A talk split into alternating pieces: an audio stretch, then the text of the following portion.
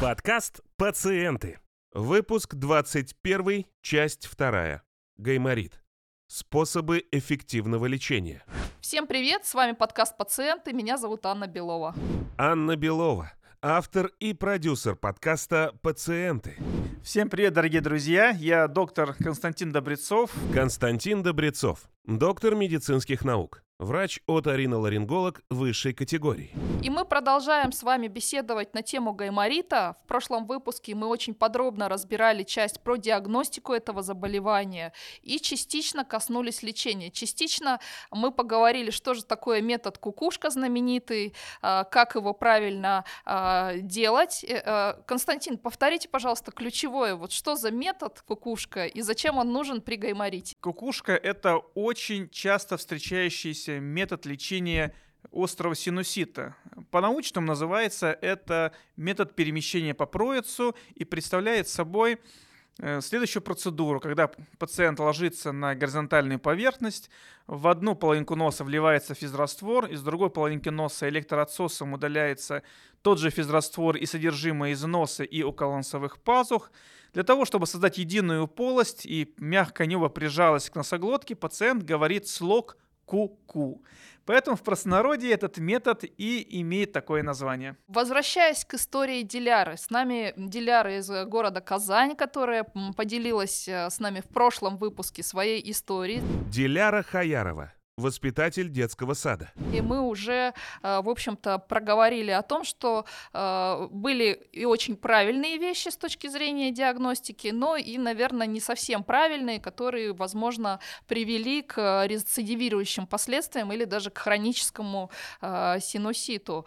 Сейчас нам важно проговорить, что же сделать и как же сделать таким образом, чтобы минимизировать да, вот, развитие этого заболевания, чтобы приостановить развитие хронического течения заболевания, что нам нужно сделать? Диляра, вот э, вы в первой части выпуска очень подробно нам рассказали о том, как вы ходили лечиться, что вам назначали терапию, а потом вы сказали очень как мне кажется, очень важную фразу о том, что вы сами себе назначили антибиотик. Э, возможно, вы, конечно, и все сделали правильно, но вот эта фраза, она, конечно, немного пугает.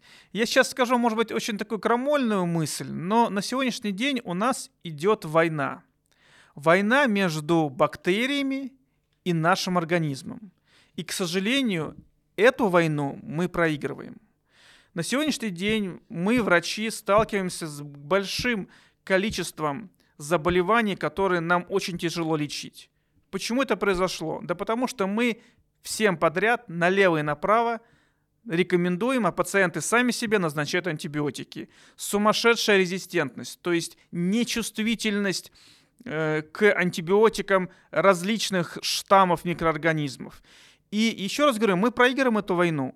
Бактерии нас побеждают. Через 10 лет у нас не будет никаких препаратов, которые бы эффективно бороли бы, казалось бы, ранее банальную воспалительную, э, воспалительное заболевание э, полостью носа и колоносовых пазух, острый гайморит.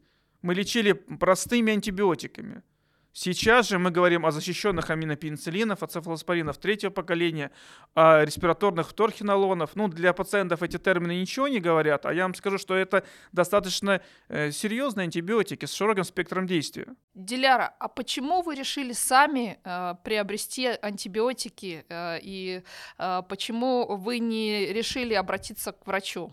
повторном случае гайморита? Потому что я бы пришла к врачу, и мне так бы назначил антибиотики, потому что та же самая фаза началась, что болит, а, не проходит. Константин, а всегда ли нужны антибиотики? Нет.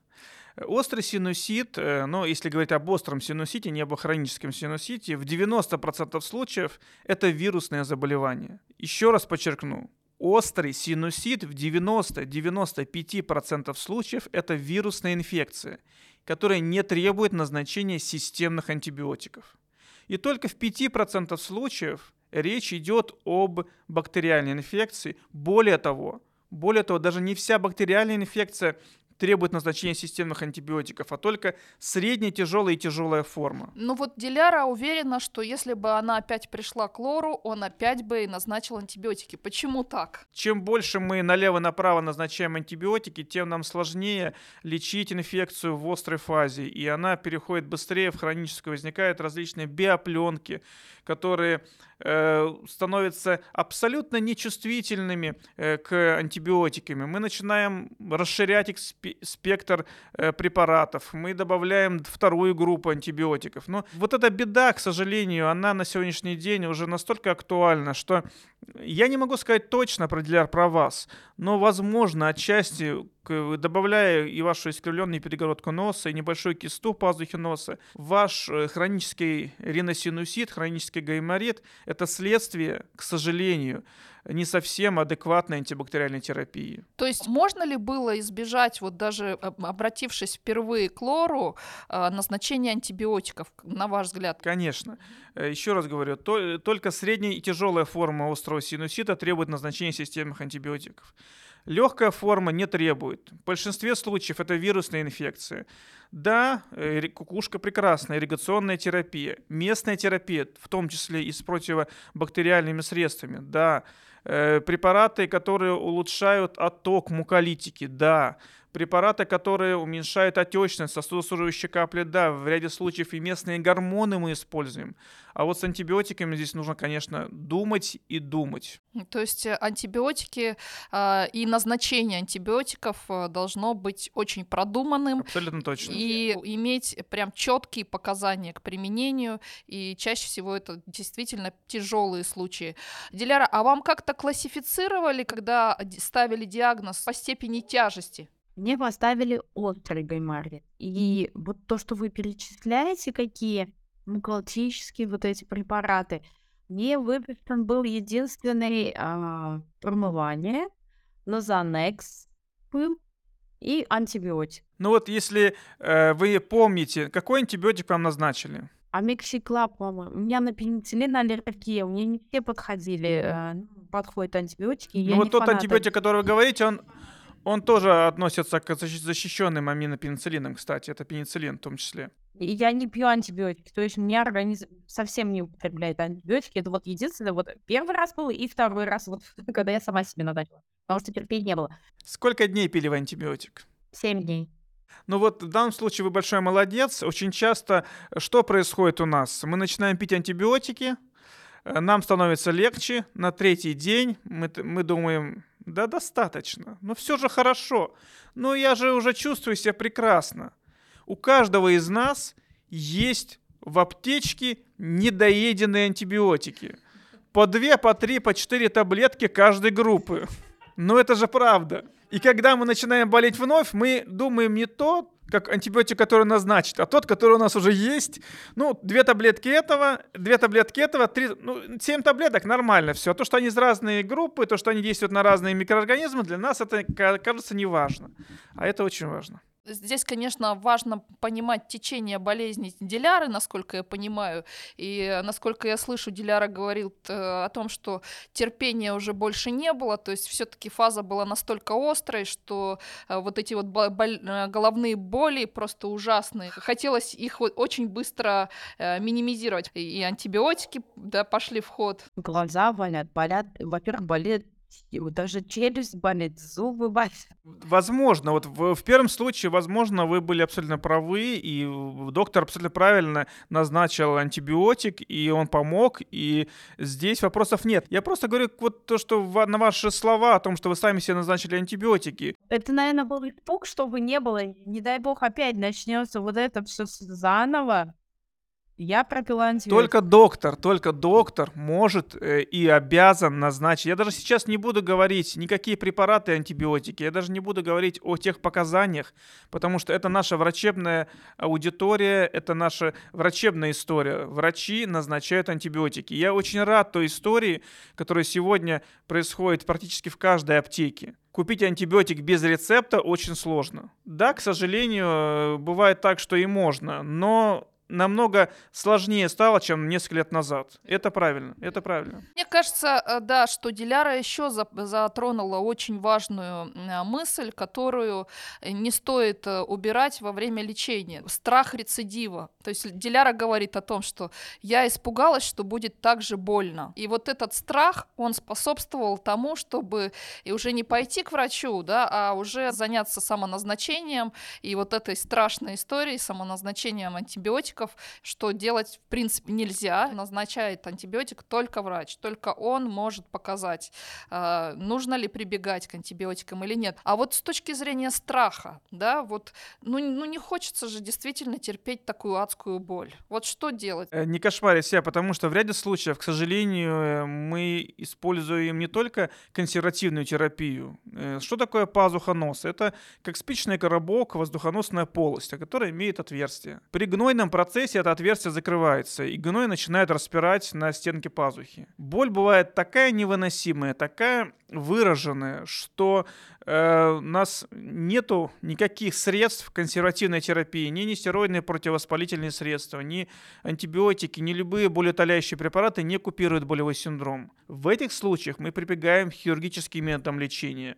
И о чем вы говорили, это в том числе и пункция верхнечелюстной пазухи, как элемент спасения, как элемент хирургической помощи пациенту с гнойным очагом инфекции. Другого пути, к сожалению, у нас и не бывает правильно я понимаю, что пациент чаще всего, там, зная, что если вот фаза достигнет такого острого состояния, что придется прибегать к хирургическим методам, из этого страха формируется э, вот эта вот история пойти чего-нибудь выпить. Боязнь э, боли, боязнь каких-то процедур на лице, в полости носа, она, конечно, достаточно большая. У меня вот э, был такой пациент, э, очень брутальный мужчина, спецназовец. Он посетил горячую точка, зашить любую рану без анестезии, но только не нос. Нос для меня является таким триггером, что я просто, и когда он пришел ко мне, я его лечил с острым синуситом и вынужден был сделать ему пункцию, он потерял у меня сознание. Поэтому действительно страх есть, и я понимаю пациентов, которые категорически не хотят э, прикасаться к носу, не то чтобы проводить пункцию в верхнечелюстной пазухе. Но поверьте, нам это делать не хочется тоже. Мы это делаем только в том случае, когда это необходимо действительно, чтобы облегчить состояние пациента. То есть это самый крайний метод, это да? Крайний метод, конечно. Диляра, по лечению есть какие-то еще у вас вопросы? Пошагово, если можно. Смотрите, значит, мы разделим состояние ваше на острое и хроническое. Если речь идет об остром состоянии, неважно, это обострение хронического риносинусита, либо это острый риносинусит, э, мы лечим его практически одинаково. Первое, самое главное, мы с доктором определяем вместе, есть ли показания для антибактериальной терапии системного э, класса, и получаем системный антибиотик. Это первое. Второе, либо не получаем, если э, доктор считает, что инфекция не очень выраженная. Второе, это вот о чем мы с вами говорили, это ирригационная терапия, это промывание полости носа, если это делать в лор-кабинете, это промывание по проицу кукушка. Если это делать дома, это можно использовать различные спреи с морской водой, э, аппарат Dolphin, либо другие приспособления. Единственное, что мы должны понимать, что вода должна быть кипяченая, и тот прибор, он должен быть у нас либо стерильный, либо условно стерильный, для того, чтобы не э, приводить к еще большей инфекции в полости носа. Перед промыванием мы используем сосудосуживающие капли, незевин, нафтизин, снуп и так далее. Не дольше 7 дней для того, чтобы у нас не возникла нафтизиновая зависимость или зависимость от других капель, которые мы используем.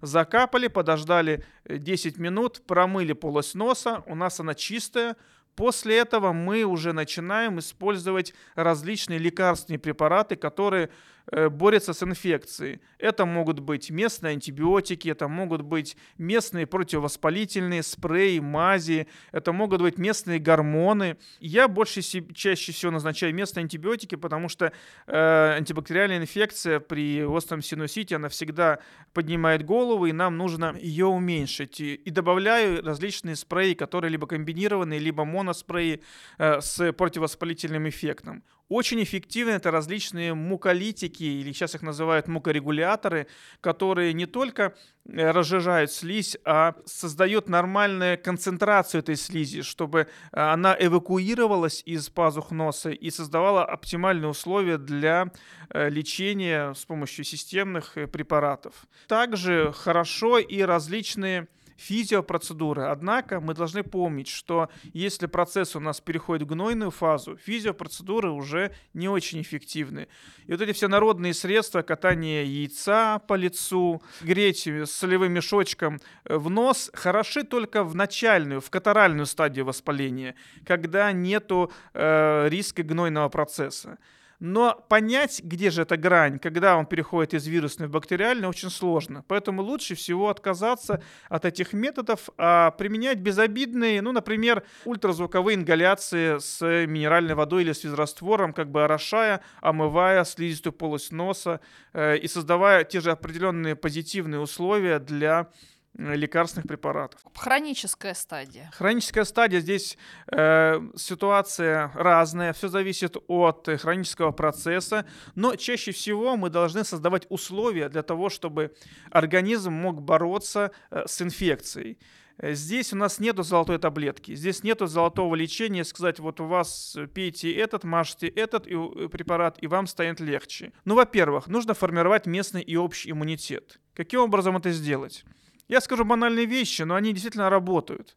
Это отказ от вредных привычек. Давно доказано, курение приводит к увеличению острого и хронического воспаления в полости носа. У курильщиков и у людей, которые используют различные электронные сигареты, кальян, количество э, вазомоторного ринита, хронического ринита, гипертрофического ринита намного больше. Все это способствует, э, естественно, возникновению синусита. Кроме этого, мы должны понимать о том, что в носу большое количество полезных веществ. И регулярное, неудержимое промывание полости носа – это большой бич. Ни в коем случае нельзя на постоянной основе промывать полость носа. Мы смываем, оголяем слизистую оболочку полости носа, и она становится беззащитная перед бактериями, вирусами и другими патогенами, которые везде у нас всегда летают нельзя постоянно промывать полость носа. Дайте слизистой оболочке самостоятельно вырабатывать все факторы, которые борются с инфекцией. Если у вас есть сопутствующая патология, ну, например, искривление перегородки носа, киста, надо, значит, задуматься о том, чтобы убрать эти сопутствующие факторы. Если у вас есть аллергический процесс, значит, нужно лечить аллергию. Здесь э, хронический гайморит, он связан не только с локальными какими-то изменениями, но и с системными проявлениями. Э, высыпайтесь, э, пейте витамины. Э, среди витаминов я рекомендую витамин С, витамин D, цинк, которые влияют на слизистую оболочку полости носа. То есть правильно ли я понимаю, что если уже э, произошла там рецидивирующая стадия, да, и э, синусит, гайморит перерос уже в хронический, когда, как э, в случае у диляры, э, есть уже повторяющиеся события, да, которые сопровождаются вот этими всеми острыми формами, то здесь э, нельзя говорить о том, чтобы купировать заболевание и забыть о нем, да, то есть здесь уже начинается постоянная работа работа. Да, а, да. Здесь уже подключается а, постоянная работа а, по повышению иммунитета, прием витаминов, особенно в холодное да, время года. Да, можно и постоянно. Можно и постоянно, да. Наша любимая, да, там, ЗОЖ, да, здоровый образ жизни. Э, я услышала про курение, я так понимаю, что еще на слизистую влияет, например, крепкий алкоголь, да. Конечно, конечно. И, конечно же, питание, да, потому что какой-то фаст фастфуд. Точно не формирует хороший иммунитет. Мы пришли к тому, что э, хроническое заболевание это уже комплекс действий, да, на который э, важно предпринимать, чтобы не допускать, э, в общем-то, снижения иммунитета, ну и, соответственно, то, чтобы э, вдруг э, заболевание э, проявлялось и развивалось. Но вот Диляра говорит о том, что э, у нее именно в холодное время года возникает острая форма. Вот э, как здесь быть? Ну что, не выходить на улицу, что ли? Обострение любого хронического риносинусита, оно чаще всего возникает в весенний-осенний период. Э, и здесь у нас э, вот такого рецепта, который мы дадим и который будет 100% э, спасать от инфекции, нету, конечно же. Это системная проблема. И нужно системно к нему и подходить. Насколько вот вам сейчас, может быть, актуально э, вот занятия спортом, физкультурой, легкое закаливание. Проводите ли вы эти процедуры? Насколько вы уделяете внимание вашему здоровью? Ну, достаточно физический труд у меня ну, на работе. То есть я много километров пробегаю. А закаливание, да. Ну, а, а что вы делаете? Расскажите, как вы закаливаетесь? Водой холодной, обливаемся. Вы обливаетесь, да? Да, мы живем в частном секторе, у нас есть возможность там выйти холодненькой водой, либо после баньки какой-то там горячей. Только главное на регулярной основе, а не так, чтобы раз в месяц вы обливаетесь. Регулярно у меня и дети закаливаются, то есть в плане этого у нас есть такое. Но я наблюдаю, что в годе как-то нормально. Вот опять же, э, где-то что-то зацепило, вот у меня вот здесь вот все давит, я думаю, так, где-то мои капельки были с пермаритой, нужно начинать, потому что так не проходит уже. Насморк так просто не проходит никогда. А еще вот такой момент. А, холодное время года. У нас постоянный темпе- перепад температуры. Мы заходим из холода а, в теплое помещение. Вот с точки зрения увлажнения воздуха, потому что я, например, очень часто а, во время отопительного сезона чувствую сухость. Вот может ли это способствовать развитию заболевания и нужно ли увлажнять воздух? Конечно. Сухой воздух, он э, приводит к нарушению работы эпителия, Э, и когда нарушается работа эпителия, то бактерии начинают тут как тут при, прилипать к слизистой оболочке и вызывать воспаление. Диляра, а у вас есть увлажнитель воздуха в помещениях? Да, есть увлажнитель. У меня один врач, а, когда только ковид начался, он сказал, капай в увлажнитель пихтовое масло, ну вот э, что хвойное.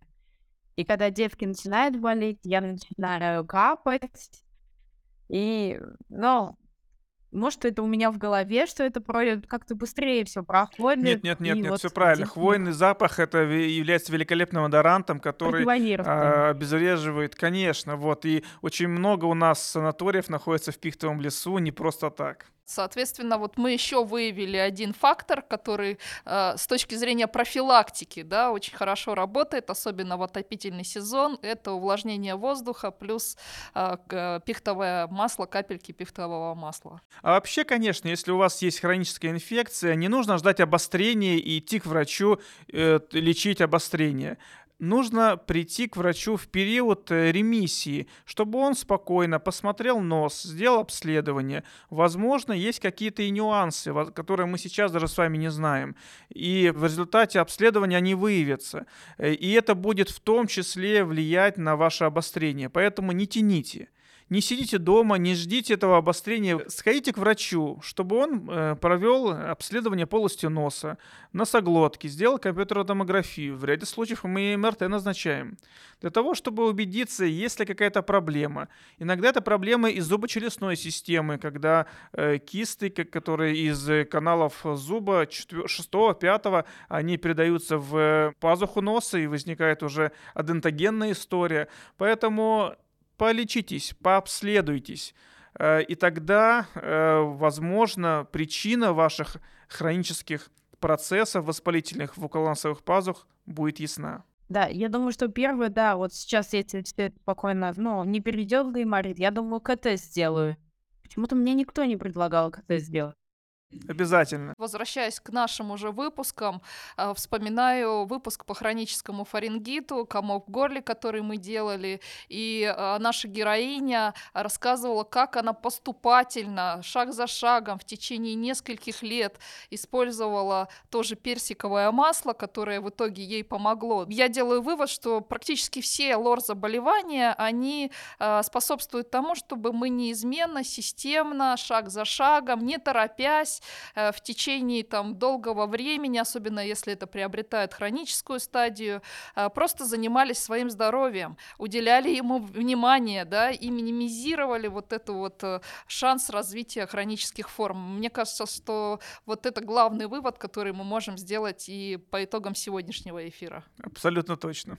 Спасибо огромное, коллеги, спасибо огромное, Константин, спасибо огромное, Диляра, что вы поделились вашей историей. Не болейте, выздоравливайте, будьте счастливы и все у вас будет хорошо. Зрителям и слушателям подкаста огромное спасибо за внимание. Пишите нам на горячую линию, э, звоните, э, обращайтесь по электронной почте. Конечно же, предлагайте ваши новые темы. Мы обязательно к вам вернемся и ответим на все вопросы. И, конечно же, подписывайтесь на все наши социальные сети, Дзен, YouTube. И все платформы, и все платформы аудио да. подкастов. Будем рады вас видеть. Всего доброго, до новых встреч. До новых встреч, спасибо. Все, пока. Ставьте лайки и подписывайтесь на подкаст «Пациенты» в аудио и видео форматах социальных сетей.